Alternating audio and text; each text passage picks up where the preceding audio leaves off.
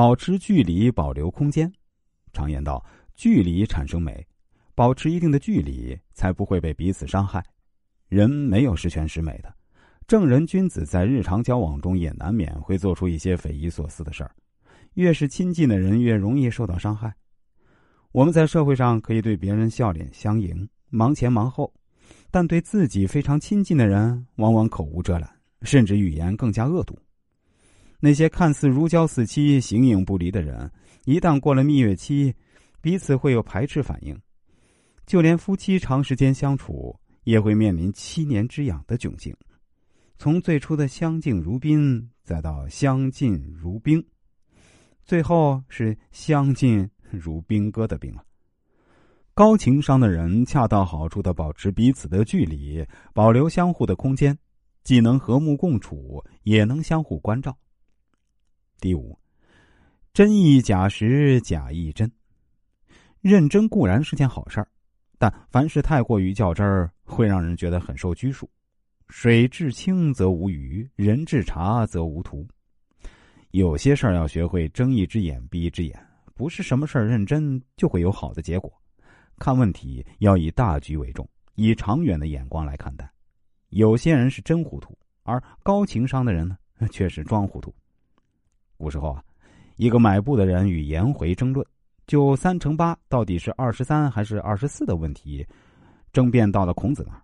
孔子知道了事情的缘由后，就支持对方的观点，说三八二十三。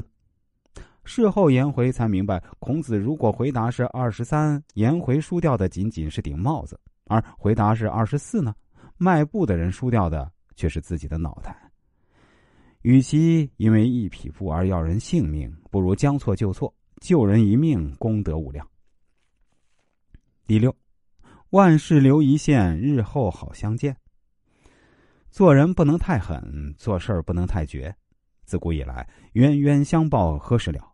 有些人做人做事痛下杀手，斩草除根，不留后路。老子曾经说：“人之不善，何气之有？”就算是十恶不赦之徒，老天还有好生之德，想留住一线生机，给予改过自新的机会。何况普通人，日常生活中做了一些出格的事儿，能够悔过自新，从头来过，何必赶尽杀绝？常言道：“浪子回头金不换。”惩罚一个人最好的方式，就是让他方然醒悟，为之前的不妥行为赎罪。救一个人，远比杀一个人更能体现虚怀若谷的美德。渡人的同时，也是在渡己。人可以追求完美，但不能把完美变成枷锁套在每个人的头上。每个人离完美还都有一定的距离，还都有完善的空间。古人把人分为真、智、圣、贤四个等级，能够做到圣人的层级已经是非常不容易了。何况圣人离真人还有许多不足之处。《易经》的。